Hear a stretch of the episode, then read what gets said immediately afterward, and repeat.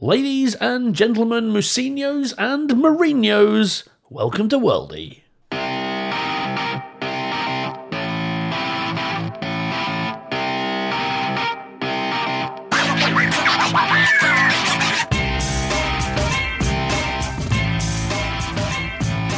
Welcome, ladies and gentlemen, to episode 21 of the Worldy Podcast, your football league podcast, the one and only podcast where we bring together the wildly different worlds of Oxford United and Reading Football Club. And with me today, as always, is Andrew Ignatius Roberts. All right. Hello. See, I'm much more. I'm much more excited. I'm I'm garrulous after after Reading's uh, first home league win of the season. I, I am not that. I'm pretty fed up, actually. Well, we will get to that in due time. So, since we've last been on the pod, many things have happened. About a thousand games have probably happened because it's the football league. Um, and I thought what we would do would we would start by just looking through those leagues and what's going on and what's been happening today because we are fresh from the fixtures. Yeah, yeah. I mean, I've, I've hot footed basically straight You have. over from, from the Kassam Stadium. and, I, and I put some emphasis on that, and you'll find out why later because Okay. I've got some fucking rants. Right, good, good, good. Well, before we get into the rants, let's start with some bants. Okay, I will League- like it league- with a Z on the end. with with a Z, Thanks. with several Zs. Uh, League Two. Yep. What is the sitch? Well, um, I, I, sort of vaguely keeping half an eye on it. Swindon Yeah. won again, didn't they? Three 0 away from from Yeovil in their kind of like carrot cruncher derby down there in the uh, in the in the West Country. Yeah, yeah. Once again, Swindon coming up with a result with lots of goals. No red cards though. I No I red believe. cards. I mean, that is quite They've surprising. settled down actually a little bit, which is disappointing. It is very Disappointing. It was literally their only redeeming feature was that they were at least like involved in hilarious games of football. Now they're just showing, you know, frustrating levels of competence, which is what no nobody wants that from a Swindon town side, right? That's right. There's still the chance for some kind of cup madness, though, from Swindon. yeah. So we'll see about that. Um, in the league table, it, it's clear that Lincoln are now sort of running away with it. 22 points from the nine games. Very strong. Should we give just give it to them now? Let's give it to them. Fuck it. it them we're nine games in. What's that? That's that's one fifth or Yeah. something. A little bit, a little bit less. I, I'm I'm willing I'm willing to to put a thousand. No, I'm not going to do. I don't have a thousand pounds to put on Yeah. silly bets, but yeah, they're they're going to win. They're the gonna win They it, are okay. going to win the league. You heard it here first. if you're a Lincoln City fan, you know, rejoice. rejoice and uh, and and give us a call. Um, there's no such thing as the commentator's curse, Absolutely and and, and it's fine. Uh, Exeter City, after a sort of indifferent start, have now got three wins on the bounce, so their managerial change not causing them too much trouble.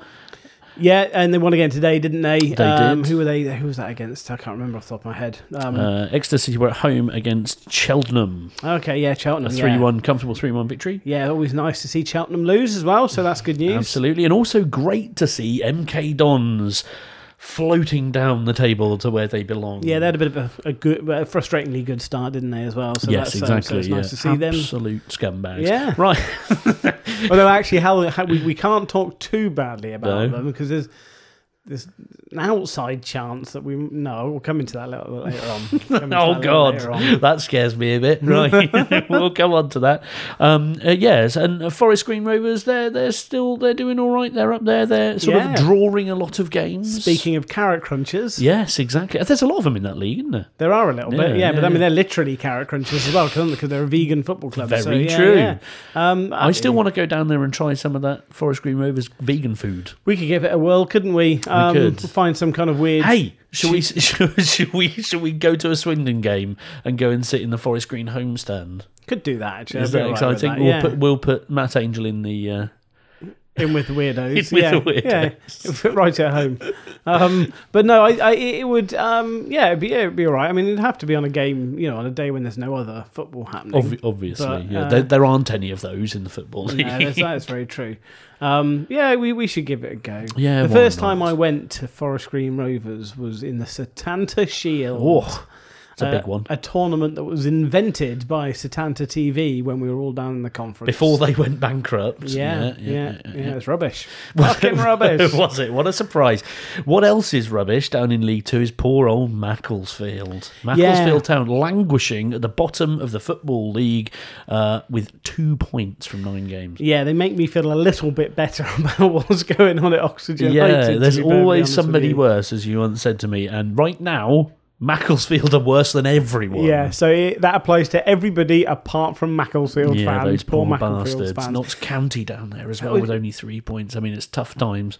Yeah, and actually, there's, there's quite there's quite a lot of, and you know, I hate this phrase, but big teams. Imagine Notts County getting knocked out of the Football League. Yeah. One of the originators of the, of the Football Yeah, League absolutely, yeah. Um, and because because Grimsby are back down there as well, aren't they? And Grim, Yeah, I mean, they they've been back out, they've been out of the football league and back in. Um, Northampton are hovering around there as well. I mean, they're a small football Yeah, team anyway, yeah. with you know a consequential football team for. Um, but you know Come they on- come on now. Sorry, sorry. Um, but yeah, so so that's that's yeah. So there's some some you know, some relatively big old sides out there. and that would- Tranmere crawling their way back up after being yeah, down which is nice. which is nice to see. Into League One. Yeah, This is where things are not happening quite the way you might like. Uh, let's start, shall we, at the bottom of the table this time. so. Thank heavens for Plymouth. Thank heavens for Plymouth, who have now lost four out of their last five. Um, yeah, I'm not sure what Oxford's record. We've drawn two in our last five, but we've we've lost four of our last five home games, Hmm. um, which is not great. But yeah, Plymouth, Plymouth at least making us look vaguely Losing you know, human. away at Charlton 2 1 today. Yeah, Oxford Oxford have lost two of their last five. Yeah, and we've um and Which we've drawn oh, and we've drawn two as well in that in that time. But Yeah, we yeah. have lost two home games in that, and that's that's Coventry and today. Right, which we will get on to. Yeah, yeah, yeah. Down there with you, though, with the worst form, I believe, or joint worst form in the whole Football League, is Bradford City with five losses on the bounce. I think matched only by Grimsby. Yeah, and, and I think Bradford changed their manager, didn't they? I think I, I think that's right. I think they changed their manager really quickly because they had uh, a chap called Michael Collins, um, former Oxford player, actually as their manager, um, and they sacked him very quickly, and that and their sacking has made absolutely fuck all difference. as is so often the way. This is why I always get very concerned when you know when you know the hammer comes out for the manager, and you're like, well, what is the what is the other option? Because we could just be walking into another load of old nonsense. well, and this is the thing, you know? Stuart McCall, and, and do you know, what? I, I actually can't remember why Stuart. of course, McCall, it's ex Palace Dave Hopkins who were talking about him the other week. Who's Right, that's over. right. Yeah, because I can't remember why Stuart McCall left Bradford. He, he- I can't remember if he. I think he might have been sacked, even though he's done really well for them over the years. Um, I think he was sacked, and then he was replaced. Um, I don't know if immediately, but Michael Collins then came in. Um, and then had a couple of games and was immediately sacked. So, you know, sacking managers, and again, Yeah, another theme yeah. that might be coming up later, sacking managers isn't always necessarily a good thing. No, exactly. It you might well. It always appears you want some change. That's the problem. You want to Yes. see perceived change, and that's why sometimes that madness happens. So, um, yeah. well, so it's, the, it's the only thing that you can do at any point of the season that feels like significant change, Yes, right? Because you make changing personnel, you can only do it certain set times. So blame the Premier League. Right. Um, yeah, so everything everything down in the bottom of League One not looking so great. There's a lot of very poor form down there. You should be thankful that at least Oxford have shown something because most of the teams in the bottom six are showing very little at all. Uh, AFC Wimbledon, who who started reasonably brightly, have now lost four of the last five. Also, so yeah, although we, although I think we've got them next week. Uh, I think we've got them a- away at next week. So that that'll be them stopping their their bad run. That's what happens. we we call ourselves the record breakers when it's, when a side's got a shit record running. Oxford come along and change that- Exactly. Who wants the free points? Exactly. Exactly. I hate it when it feels like that. It does feel like that sometimes, doesn't it? Let's go to the top of League One, where Peterborough are absolutely smashing Bunch it. of bastards. Yeah, are we giving it to Peterborough? No, No, let's not. No, no, no, no, no, no, no. It, No. it- it's uh, Steve Evans has got it in his locker to, to, to have some kind of fucking meltdown Yeah. and or you know go to prison or something. we can only hope. And you've got Charlton flying up the table now. So uh, four on the bounce for Charlton. Yeah, in Charlton, I mean, it's weird, weird at Charlton because obviously they've got major issues with their ownership and stuff like Yeah. that. And one of the part, in, actually this is not on record, but this is basically one of my my feelings. Is one of the reasons Carl Robinson left Charlton to come to Oxford was because of the uncertainty around the ownership and things Yeah, like that. sure. So um, so not working working out so well for him.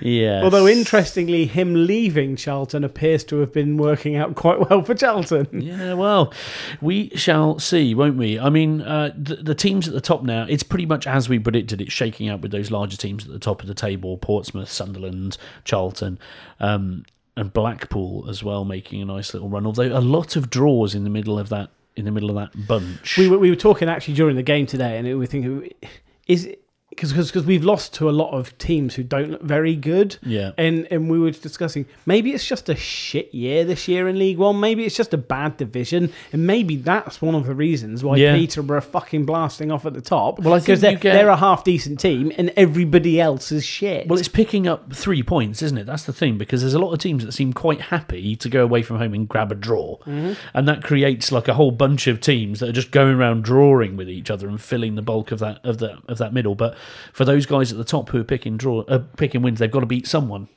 yeah, which is the rest of us. which is the rest of us.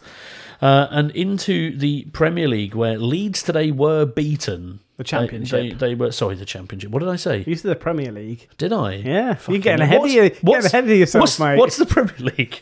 Don't know. Never heard of it. league, league, yeah. The, I'm talking about the old League One. Yes. shall we? There we go. So into the Championship, and Leeds did lose. Leeds have lost. They started uh, flying away with many wins. They've had a couple of draws of late, and then today uh, they did indeed lose uh, at home, no less to Birmingham City. Yeah, and that's um that's Pep Clotet, so former Oxford United manager, who's back who's now assistant manager at Birmingham, was assistant manager uh, to Gary Monk at Leeds. Ah, yes. And has now returned to Leeds and got three points, so that's There a big go. day. for Very nice. So Good him getting the, him. get him getting the sack from Oxford is, is so that's all of this seems to have worked out really well for everybody apart from Oxford. Everybody associated, but not actually there. Yeah. Che Adams getting a brace uh, for Birmingham City, which is a fantastic away result. and they've had a bit of a shit start as well, haven't they? Birmingham, Yeah. I think so. That's a that's a good result. What about our friends Rotherham? Lost again today, sadly. Um, they were away at Forest. I mean, I think that's just, and we've we've we've spoken about this before. That I mean, it's nothing else. It's just demonstrating what a big step up Yeah, that is. I mean, yeah. it is a big big step up, and you need to be ready for the championship. And it's you you need you need fucking money is what Yes. you need. Yeah, yeah. And I think it- they're going to have to hope that they can pull off some home results just to, just to keep their heads above water, you know, because otherwise it's going to be very easy for them to drift down, especially if teams at the bottom start picking up some points. Yeah, I mean, one thing you always get with the championship, though, you always get a couple of teams who get dragged into the into the mire kind of halfway Yeah. through the season. So It's very hard to say at this point. I mean, look at QPR had a terrible start, and now QPR As yeah, well. yeah. I mean, it, it, it, this is one of the things it- because the se- the season feels like it's been underway for a really long time. It's still really fucking early days Yeah. in the moment.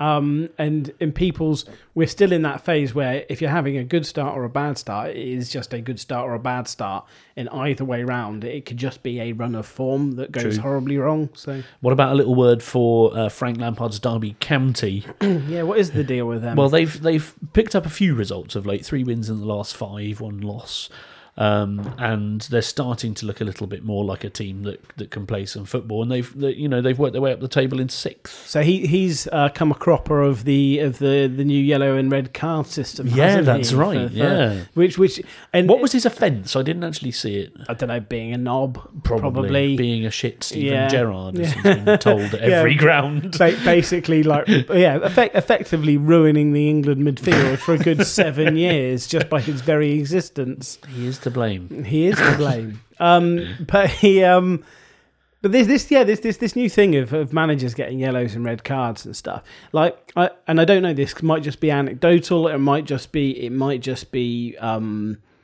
like confirmation bias I don't know but there appear to have been a fuck ton more managers being sent to Yeah. the stands now partly that is as I say anecdotal because like pretty much every single Oxford United game, our manager or our trainer or, our assistant manager gets sent to the stand. But that might just be because they're a bunch of gobby morons at the moment. I don't know. That's possible. In my head, it's it's always Diego Simeone. I mean, it's just him up there in the stand prowling around like an angry panther. Yeah, it'd be interesting to look at some stats to see whether or not because they've now got the ability to yellow and red card the managers, Yeah. uh, it's actually happening more. And, and sure they what- may even been given a directive to do it more. Don't know. Yeah, don't I'm know. not sure but- what the actual offences are. There was one uh, one game earlier in the season where uh, nothing was happening in the game, and Paul Clement just popped out of his box to to pass a ball back to a player.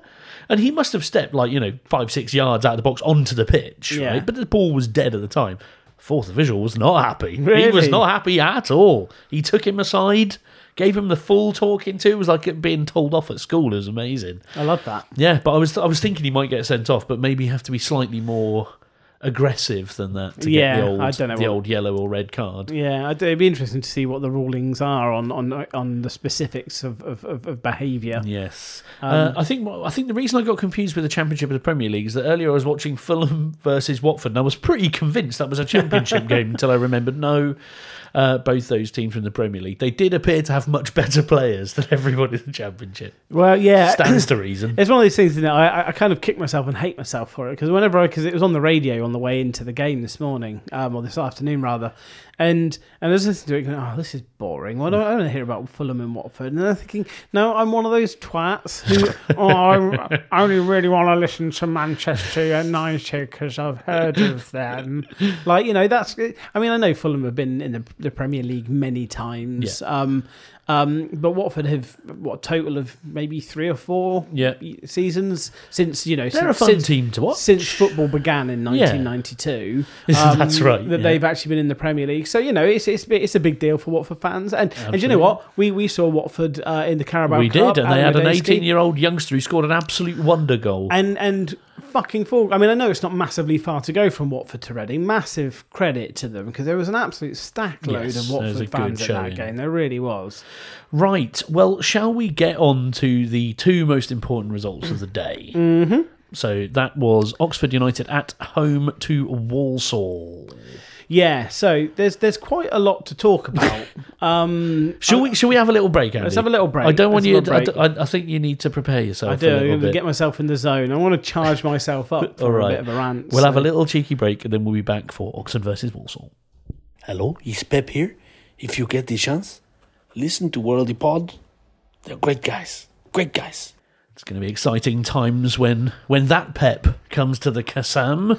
On on Tuesday night. Oh, I'll be honest with you. I don't Is it Tuesday? Tuesday night? Bloody yeah. hell, that's come around quickly. Yeah, I don't give a shit though. I really don't. It's going to be a pain in the ass, is what it's going to be. Hey, come It's- on. No, it's, it's going to be it's going to sell out. So it's going to and everyone's going to come in their cars because they've never been before and they don't understand what's going on. And it'll be full of tourists. and there's going to be fucking half and half scarves and there's going to oh, oh, Look, god, there's going to be miserable bastard. Just try and enjoy it. no. Come on. Uh, no, I wouldn't. That'd be fair. It'll, it'll be fun to see. It'll us- be fun to have a big crowd, surely. We get big fucking crowds. Piss off.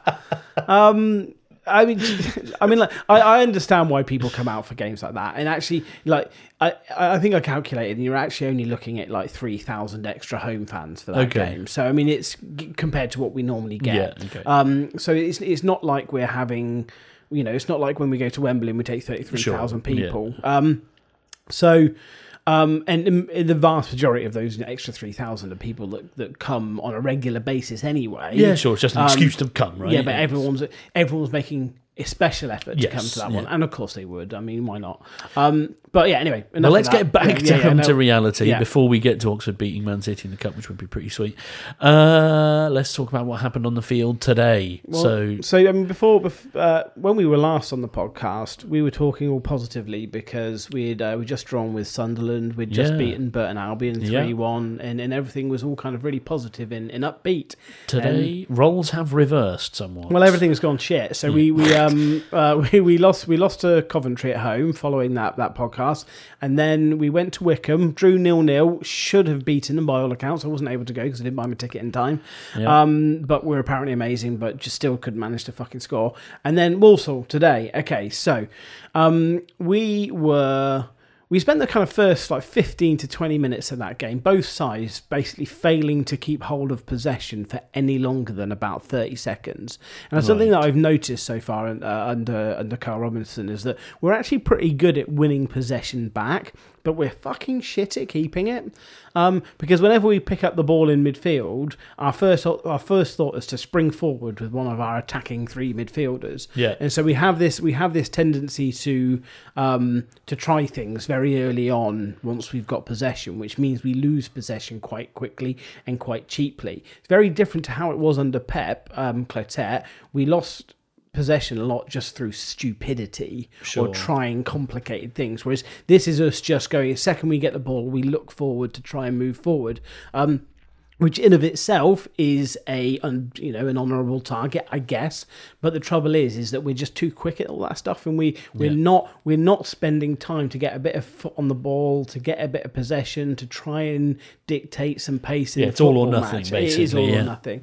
Um, so in, in- we end up with this situation now where we're, we're we're getting the ball forward quite a lot. We do get, we occasionally get it in the penalty area, but we're not creating much.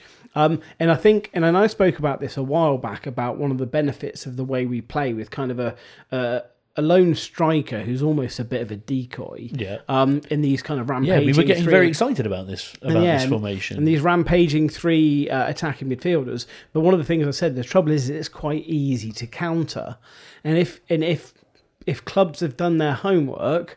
They will know how to how to counter it. And Yeah. Walsall, to their credit, they weren't a particularly spectacular side, but they were very organised at the back, and they knew where all our threats were, and they knew that our threats were coming from deep from those three players. So they just made sure they had the right, players in the right position to nullify that threat. Looking- they looking always at- had bodies behind the ball. Looking at the stats from the game, though, Oxford bossed the bossed the game to quite an extent I mean, I don't I don't with think possession and shots yeah, and, and everything. I mean, I, d- I don't think that that's not how the game went. I mean, Yeah. we, I think we we we created more than they did in terms of kind of in attacking intent, if you like. Um, but we didn't do any, we didn't do enough in creating actual, real, legitimate opportunities. I think their goalkeeper Hmm. actually only made one actual save, if that makes sense. right, okay, Um, yeah, yeah. They, so- they were technical shots. Yeah, we had lots of shots or shots off target, shots that went, you know, kind of, um, you know, again straight into the goalkeeper and stuff. But he made one sort of actual really good save. Um, but so it, it- the biggest problem we've got at the moment is this kind of this lone striker who's a decoy because because if it's not firing with those other three the three attacking play the three Yeah. attacking midfielders you you need you still need somebody who's going to be able to score a fucking goal Yeah. and and, and and Sam Smith he had he had an okay So game Sam Smith started. so he started today um he, he and but- Ricky Holmes. yeah, yeah, yeah, Yeah, yes. okay. So we've got lots of really talented players Yeah, on the pitch, yeah. no doubt about it. But um, but but Sam Smith started, and he in that that position's not working for him. He's spending half of his time. 15, 20 yards out from goal with his back to goal, Yeah. looking at these on-rushing kind of three attacking midfielders. Um, not, not whoever we have in that striking role isn't isn't able to form a partnership with the, the kind of middle of the attacking players who ought to be playing as like a number ten. Yeah, so yeah. that player ought to be playing in a partnership of Yeah. sorts, like a like a Heskey Owen partnership yeah, with the striker. But rather than that, they're playing as a as a trio with the other with the two wide players, and this is why we're not actually creating Hmm. opportunities in the middle in the middle of the park and in the penalty area. When you watch, uh, when you watch certainly lower league football, and you and you focus on the strikers, and there's one, one thing that's really good about watching football in the flesh is that you can very much focus on on one player. And I always find these periods of games like I'm just going to watch how it goes for this guy. And when you watch, especially in a in a one man strike force, however that's set up with maybe two behind him or three or whatever. It's a lonely job, isn't it? Yeah. being that one man, and it, it's also it's not like they're always seen as being the fancy players because they get their name on the score sheet, but it's a very unfashionable job. And when you watch, sometimes you think, shit, that guy's ploughing a lone furrow up there, and when he doesn't have that partner, when he doesn't have somebody close to work with to work off.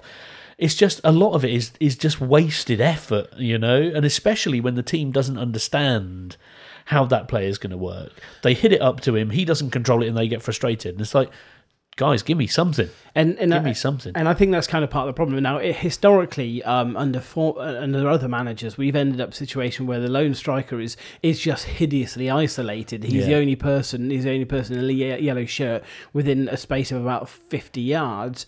Um, it's a little bit different now because we do have bodies forward, but part of the problem is that and we, we, we- we've got some really, really talented footballers in, in that group. Uh, Ricky Holmes um, and, um, uh, and, and Gavin Whyte and Marcus Browne, who was injured today. Yeah. Those in the, those wide positions, all three of those can really create things just out of nothing. They are supremely talented footballers. But the trouble is, they're quite individualistic but necessarily because that's their game, and that's okay if you've got somebody as a winger or as a kind of a rangy kind of Yeah, like yeah, free yeah. role or something like that. But it's inherent to our entire system that we are effectively relying almost entirely on two players, you know, on the pitch at any one time, whose whose entire game is kind of an individual Yeah. create things Yeah, for myself kind of game, which is again another reason why we're not creating opportunities. But yeah, and I think when you do rely on players creating stuff for themselves, they have to be supremely good. They have to be on another level. And and know? do you know what? I, th- I kind of think I think those those guys are good enough, but again, the problem is is it's too easy to nullify because you just need to have identified them, done your drills with your defense, get the right defenders in the right place at the right time, and it's just so easy. It's so easy to nullify, um, and then you're exp- you're just kind of relying on the odd little thing happening here and there, the odd piece of magic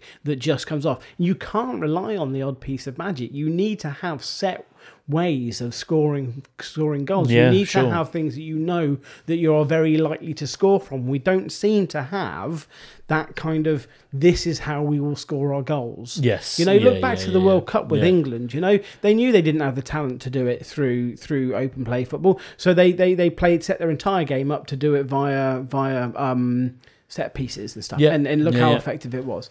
Um, but the thing, one of the, the things that frustrated me more than anything else, though, um, and and there's there's so much to talk about about that formation and then how it's not changed. And when he makes substitute, Robinson makes substitutions, he just makes like for like substitutions. He doesn't mix things up. He doesn't. Chop But let's go, but let's just go back in time a couple of weeks, and a lot of this stuff was working, and, and you were feeling positive. So is it is it just a case that you've had a couple of bad results and it's frustrating, or is there really something going wrong? Because like you said, it could just be a little bit of bad form, and the system itself is not flawed. No, uh, the, to a point, I, I, I don't think this.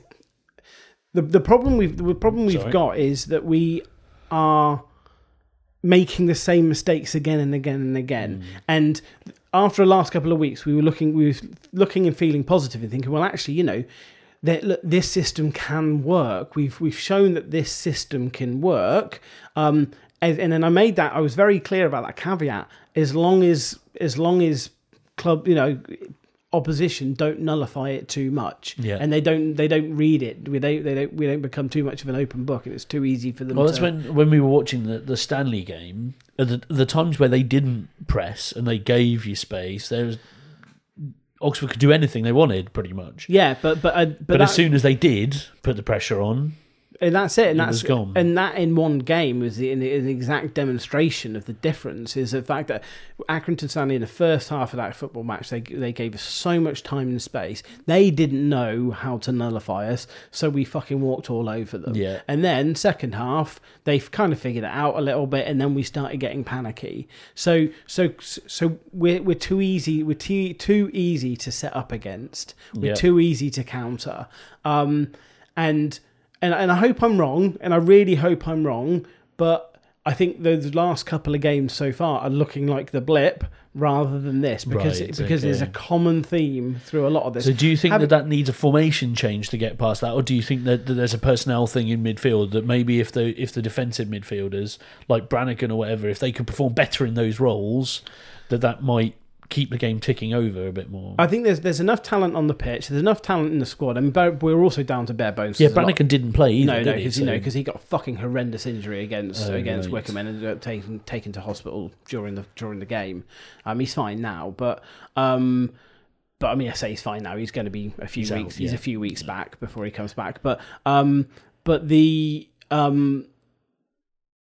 But yeah, so we've we've got talent, we've got talent now, but we're not adaptable, you know. Yeah, and, and, sure. and um, um, Carl Robinson said, you know, plan plan B is do plan A right. Um, but but that, that that that is that is special. and it, but the thing is, the thing is, we were talking about this today, and Rosie said this. It's exactly what Michael Appleton said. Right. But the trouble is, is his plan A was fucking good. Yeah, um, that's still not an answer.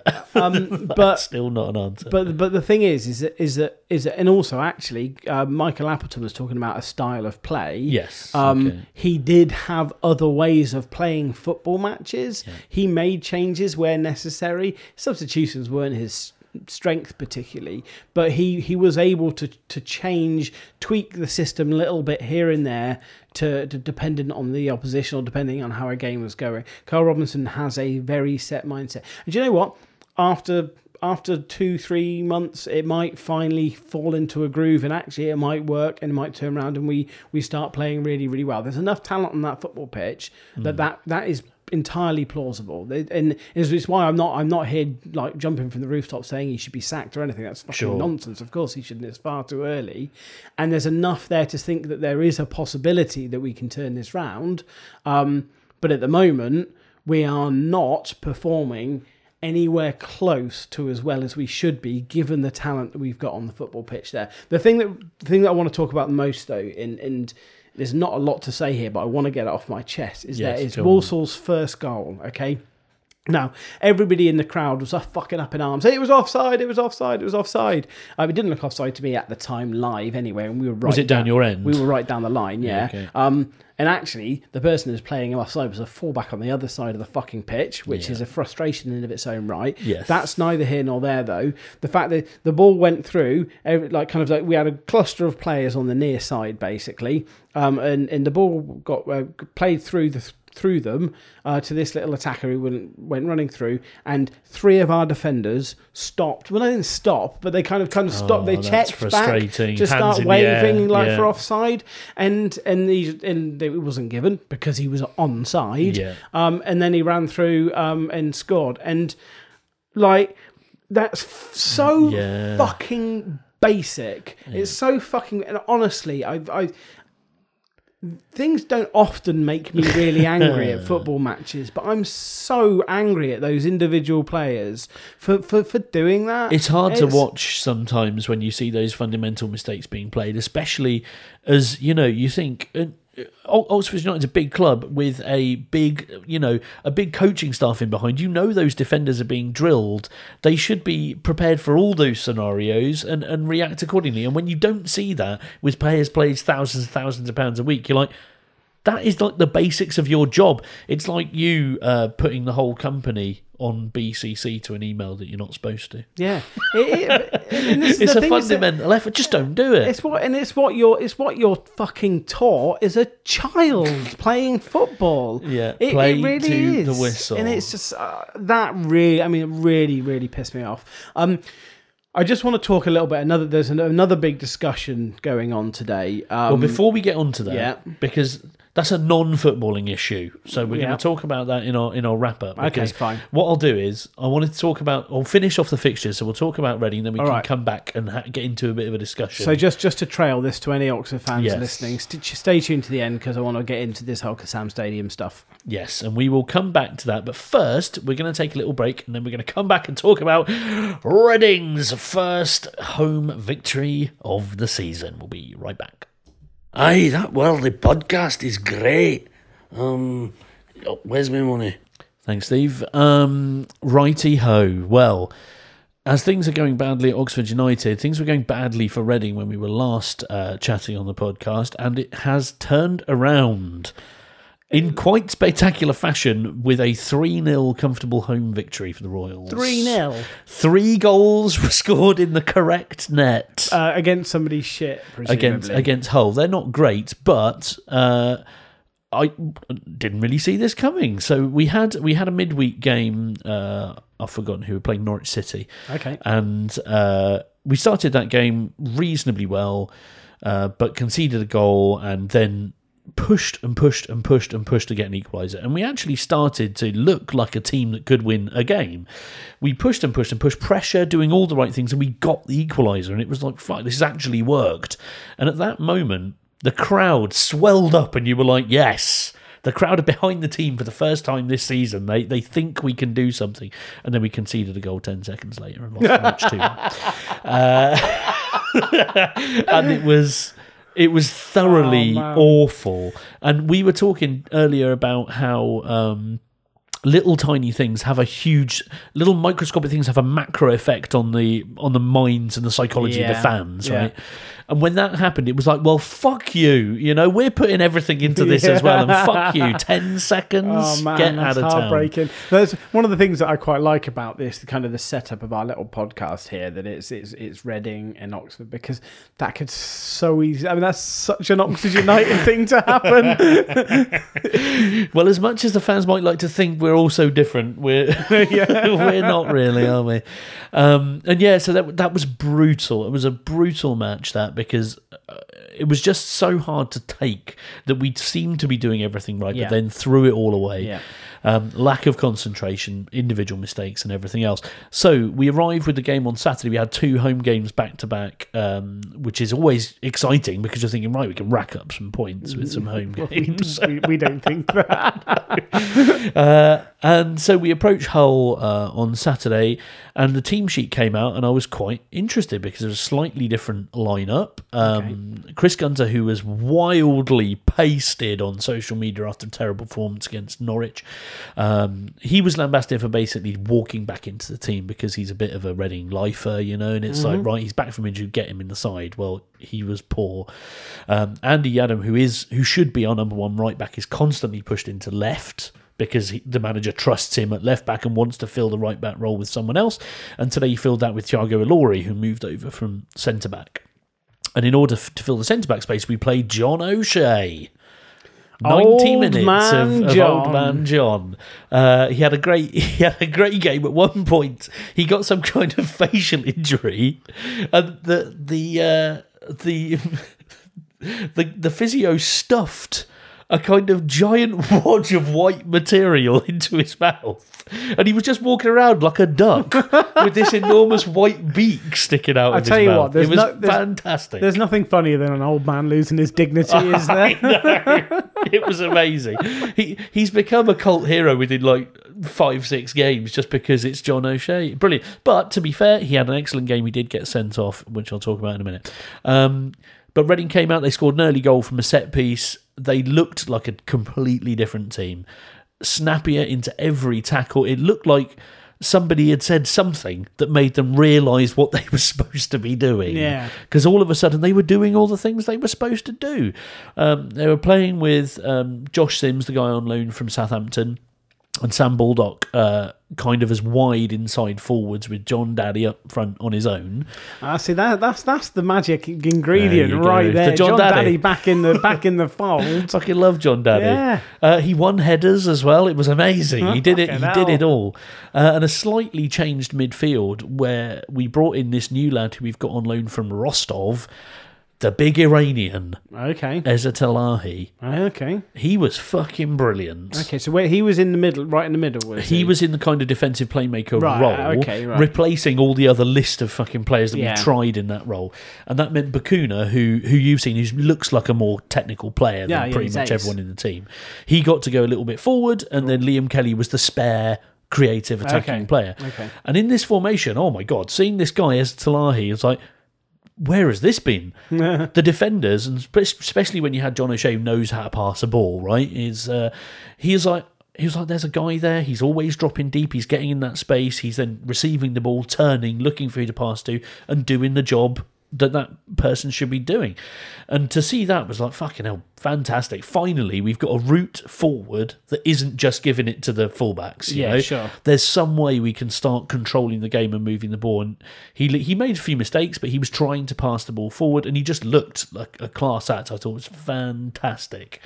And so seeing that in the first ten minutes and getting an early goal, it's like bloody hell, this is a bit different from what we've been seeing for the last few weeks. the the early goal was Sam Baldock, wasn't it? Yes, Just from a corner. Yeah, one of the things that we were talking about uh, in the last episode, I think it was, is just that kind of where, where are Reading's goals going to Yeah. start coming from? So what's in that case? What was different about about the game today? So I think playing playing John Daddy as a full as a as a big man Yeah. basically, and then having Baldock, who's ostensibly he was on the left wing, but he was basically playing as a inside forward coming Sure. in every time. He was able to feed off him and get into the right places at the right time. So that corner came in, John Daddy with the header, the keeper made a good save, and Baldock was Johnny on the spot to knock it in. Uh, and it looked it looked much better. And Baldock can work very hard, so he's actually doing two jobs there. He's playing as a striker and as a left winger, basically, okay. you know, and that worked really, really well. But the work effort was huge as well because Baldock was dropping back in and acting as a sort of auxiliary midfielder on defence when he had to. Talented family. His brother George is a fucking dynamite. yeah, So, there you yeah, go. yeah. Yeah. they're doing all right. So I'm really glad as well because he was like a big purchase, and it's Yeah, good to see him coming good. And the team were fired up. You can see when they scored that early goal, the team were fired up, and um, they went on and we we we bossed the game from start to finish. Hull got a couple of disallowed goals.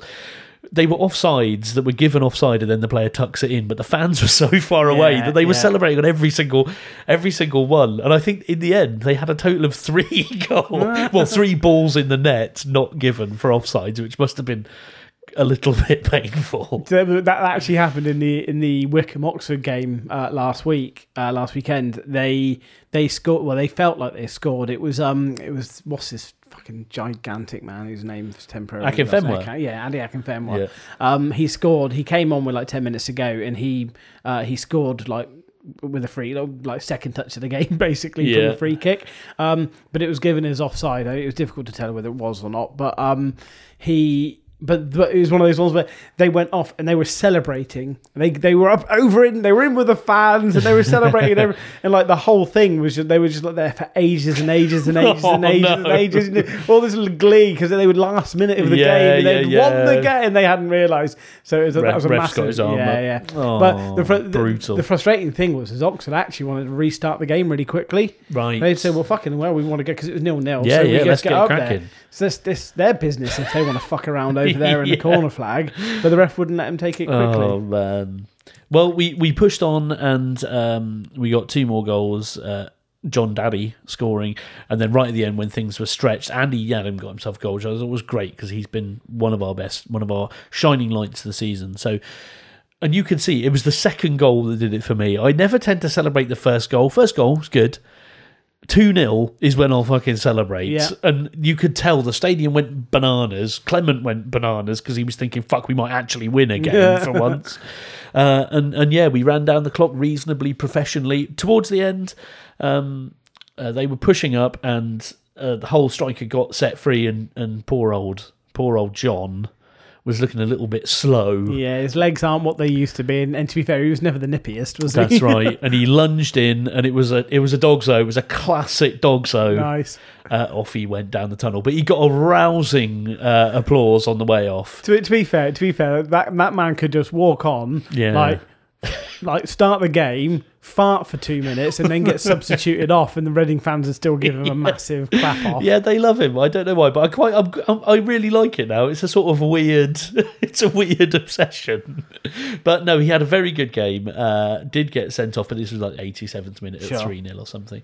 So all in all. And this was the first time in the pouring rain, right? The fans stayed in the shitting down rain to clap the players off the field. It's the first time I think it's happened this season. Yeah. um, and they deserved it. And it was it, it really felt like a turning point. So finally, Yeah. Well, let's a sigh of relief. let's just let- let's hope for your sake that that is the case, and that isn't just like Oxford beating Burton comfortably at home a few weeks ago, because that felt like a turning point. And look at the fucking state of us No, now. there's a lot of games to go. There's a lot of turning is. points to be to be turned on. Some some somebody some frustrated bloke on the phoned in the radio the radio phone in afterwards said that so like this this this game's full of this this season's full of bloody corners for us to turn. We've already had about ten different corners to turn so far. Well, that's it. After when you've got 46 fucking games, there's rather a lot to get through. Yep.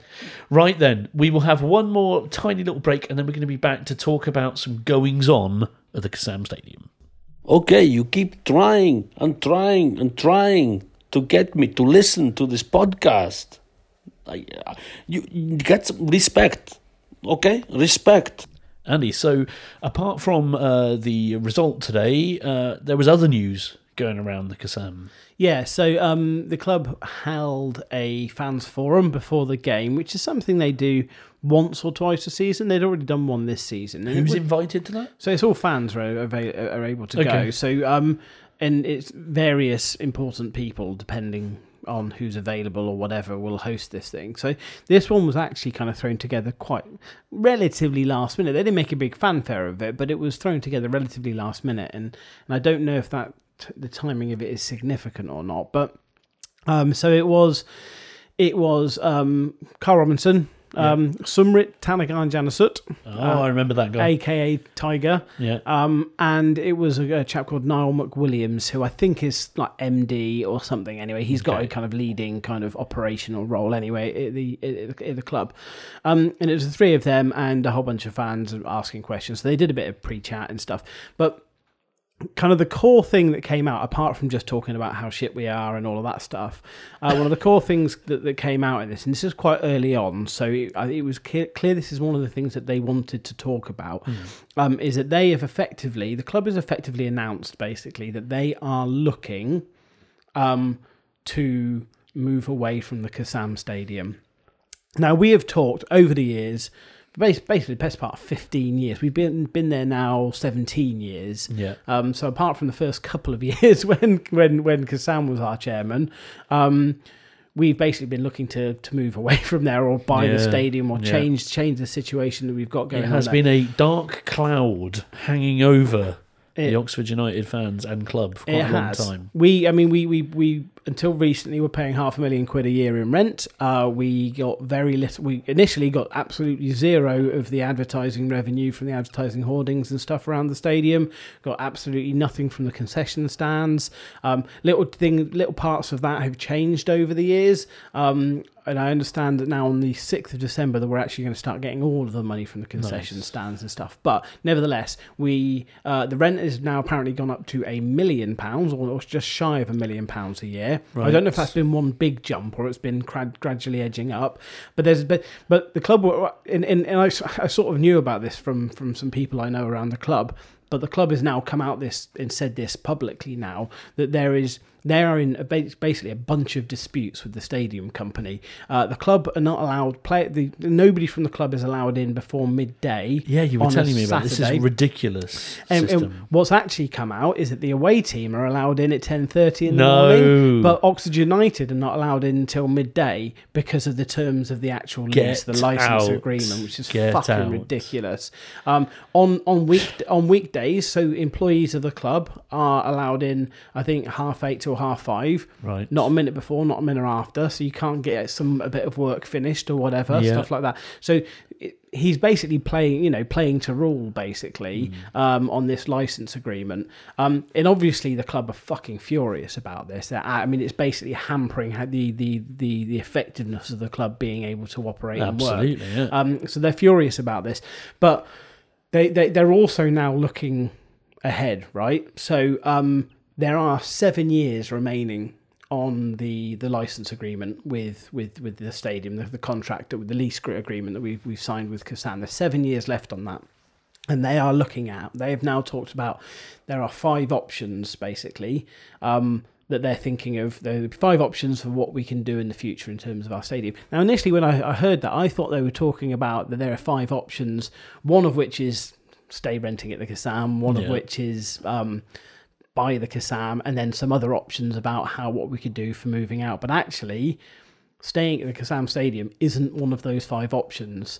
They said that's Okay, they said that's a hypothetical sixth option, but they are focused very much on five different options. Um, in seven years, I mean, realistically, I mean, you would if if they don't have the land identified and or whatever already, they'd have to identify land, which is at a fucking premium around Oxford and Sure. Oxfordshire because it's all basically any land that's available. They want to sell for housing because you get a shit ton more money for it. yeah, or it's owned by the university. Yeah, you- well, yeah. I mean, most of it is owned by the university and is still being sold for land. Yeah. Like half the half the land around Didcot is owned actually by Reading University, and they're still Yeah. building massive houses. well, on if it. uh, you never know, if Brexit happens and BMW moves a mini garage out, you might have a massive Yeah, well, fucking that's space true. for a stadium. Um, but yeah, so they um, so yeah, so you got to find the land. Um, you've then got to do a deal with the landowner. You've then got to have planning permission. You've got to draw up the. When you've got to draw up what you want to want from a stadium. Yeah, you've sure. got to then you know get planning permission. All of the all of the, and you've got to get the licensing and all the legal agreements and all of that stuff. Now that's more than seven years' work. I mean, Yeah, pretty much yeah, off yeah. the bat anyway. So there's lots of talk about what do, what do we what do we do now? So what so if we start working working on working on the basis that we're not going to be in the Kassam Stadium medium to long term, Yeah. do we just let the the seven years lease expire and then fuck off? So then now there's In the meantime, building a new stadium. but in the, mil- Yeah. in the in the meantime working on the Yeah. project to get Oxford United 2025 will have a new. Yeah. will Yeah, be a new but you, you're not you're not gonna you're not gonna do that in seven years, I don't think, unless they've done a significant amount of work on it already, which they may have done. So one of the talk, one of the, the things that's being bandied around is ground sharing, right. and obviously, Reading, Wycombe, MK Dons, obviously not Swindon. That would be easier for the podcast. It really would, wouldn't it? Um, so, so yeah, so all of these grounds, and actually, interestingly enough, as well, Oxford City's been mentioned. Now, Oh, Oxford really? Oxford City's got a capacity, I think, of five thousand, um, Right. but it's like one tiny little stand that can fit about two hundred people in it. Hmm. Um, and everything's just everything else is just standing in one little covered shed behind one goal. But they would have to put some temporary seating. and Yes. Yeah. like They'd have to put there. something in. Yeah. And also, it's a 3G artificial pitch, so they'd have to Oh, they'd have to tear that up and lay a proper pitch Yeah, down again. yeah. But they got massive issues with drainage there at Court Court Place Okay, Farm, which is why their pitch is always shit. Um, which is why they put a 3G one in. So there's all of these things bouncing around, all these ideas. Hmm. Um, and it's the, the the thing is, is that it's quite exciting yeah. because there's one guy on the radio who's saying, "Oh no, we shouldn't. You know, this feels like pie in the sky. It can't happen. This, no, I can't see any of this stuff happening and stuff." It's like this is now the time to do it. Yeah. Because we've got seven years left on the lease. Actually, realistically, we probably should have started a couple of years ago, and, Yeah, and maybe they did. I don't know, but um, this is the opportunity to do something because. And, and I'm not breaking cover here or anything, but we're not on the record. I fucking hate that place. I now it it part of it feels a bit Oxford United-y because we're used to things being shit, right? Because we get the shit end of the stick all the time. So it's kind of that part of it makes it feel a little bit like home. And we have had some good times there. Sure. But in the 17 years we've been there, it's mostly been shit. I think- a couple of seasons which were a little ray of light. From from my point of view, part of the problem with the Kassam is that it began with hope. That's one of the reasons it's mm-hmm. so frustrating because it began with a new era. This is this is you know this guy's going to bring some money in and things are going to change and we're going to grow. And so always it's always like in the back of your mind that this could have been something good and it never really came to fruition. Well, I mean, yeah, that, that that's kind of starting a little bit way down the stadium's life. Now, actually, the stadium began about four, or five years prior to that um, with the previous chairman who who wanted this kind of big new era because Yeah. we you know we've outgrown the manor ground, so we want this big new era. So they actually started building that stadium, ran out of money halfway through, and it was left half built for about three years. The club. Because the club didn't have any money, was racking Yeah. up massive debts, couldn't afford to pay their construction company, so it just sat sat there as an empty shell. Kassam actually came in and then bought the club for a quid and all of its assets, Right. flogged off the manor ground, built a fucking great big hospital there, built a stadium on the cheap, pocketed the rest of the change, and separated club from from Yes. from stadium, Yeah, yeah, and then just lined his own pockets with rent every single year. So like so so the inception of that stadium, yes, was all of those things. It was that time to, to but right from the word go, right from the word go, the whole thing was just cursed. yeah, yeah. Um, to the point where they actually even got the Bishop of Oxford to come in and do an exorcism because No be- way. because because we did we kept losing Tuesday night games and they No thought there was a gypsy curse because they had to move some gypsies off the thing. Fucking honestly, that is amazing. Hon- honestly, the, the, the whole everything about that stadium Wow. is poison. Um, it, you know, we've had we've have had some great times there, but those those great times have been in spite of the stadium, Yes. not because of the stadium. I'm excited about a new era with a San Siro Giuseppe Meazza style sharing of the Madstad. Do, are you going to come up with another? There'd have to be another name for it. There- it would have to be like that at the San Siro. Where each team calls it something totally different. They probably will, yeah. Although to be fair, when you had, Wim, we had Wimbledon and Crystal Palace both in That's Selhurst true. Park, it That was is just true. still Selhurst Park, wasn't it? Yeah, it's still Selhurst Park. Um, we we've we'd end up with during rugby season, then there'd be three teams Yeah. playing at the at, at the Madejski, so that might be a problem. yeah, it probably would. So yeah, so It's exciting though, like you say. I think it's good. You need to encourage change, and and I I, I don't think you are going to be on your own uh, saying that you're not happy at the Kassam. You know, No, no, nobody likes it. I mean, I think the tr- the trouble is now, and I'm I'm I'm talking of somebody who predates the Kassam Stadium. Actually, having said that, the vast majority when when I started going to Oxford on a regular basis was the first season of the Kassam Stadium. But I'd been to the Manor enough times that you know Yeah. that I remember it fondly and well. Um, but there are there is a whole but there is a whole generation of, of people not even kids but you know like people in their 20s and stuff who have only ever known the Kassam Stadium yeah. so so I guess to a lot of those guys, it will feel like home. So we, you know, like old the older generation like myself, we shouldn't be too quick to dismiss what those people think. Yes, because yeah, yeah. it will feel. But at the same time, it is objectively shit. yes, yeah, I mean, yeah. even if you built the Yeah. fourth stand, you still got the gaping great big the four the corners side, and stuff like that. It still like- looks like a stadium from a different era now, doesn't it, it? it does, and it's and it was built on the cheap. It was it, was it, it had all the original the original plans and, and stuff for it are amazing. Like they like above the the Oxford Mail stand, the the, the east stand behind the goal. Yeah. Um, there was meant to be this kind of like um, there was going to be there's like the whole back bit where they put the flags up. were all going to be glass. And there was going to be like a bar and like Nice. terracing Yeah, bar yeah. stuff up None there and stuff. Loads of really cool fancy stuff was going to happen in there, but it was all built on the cheap. So it's just a bunch of breeze blocks with some ste- seats bolted to the front of it. So the the very and then I and, and to be fair, Niall McWilliams, the MD guy, was was trying to make a, a, big point of saying I don't want to put false hope in, but I want people to know that we are looking Yes. at Yeah, this yeah, stuff. yeah. But it, it's failed because I've got fucking false hope now. I would I just I would just I would just love I would just fucking love to be in a situation where in seven years time we walk away we get and I don't I, I don't I don't mind too it would be wonderful if it could actually be in the heart of the city that's never going to happen Sure. never ever ever ever going to happen so if it was done and set up on a little out of towny kind of place that's objectively better than the shithole that is that crappy half badly designed badly built entertainment complex Yes, at the Kassam yeah, a nice, a nice little thing that was kind of set up with a little bit of infrastructure for supporters that, that was that was built by the club for the club Yes. and given to the club um, that could feel like it was the club's home. Yeah. Would would I? I that's all I really want. You know, like. The stuff will happen on the pitch and off the pitch. You'll have good seasons and bad seasons. They'll come and go. They'll come and go. But to be able to go to a stadium that you actually feel like is the home of your football club would be a wonderful, wonderful thing. Well, let's hope that something comes out of that. At least a little bit of hope uh, after a disappointing day uh, for the Oxford United fans. We would love if you would get onto our Twitter and talk to us about this because I think it's going to run and run and run. So you can find us at WorldyPod uh, on Twitter. Uh, and I think that brings us to a close. It's been quite a day uh, for both of us. And now I'm going to relax and I'm going on holiday. Oh, lovely, lucky old you. Uh, yeah, and then we'll be back as as we as we continue on this very long journey through the football league. So, Andy, I'm going to ask you to say goodbye. Yeah, cheerio, everybody. And it's goodbye from me. Catch us on WorldyPod on Instagram and Twitter and email us at worldypod at gmail.com and all that stuff. And we will catch you next time on Worldy.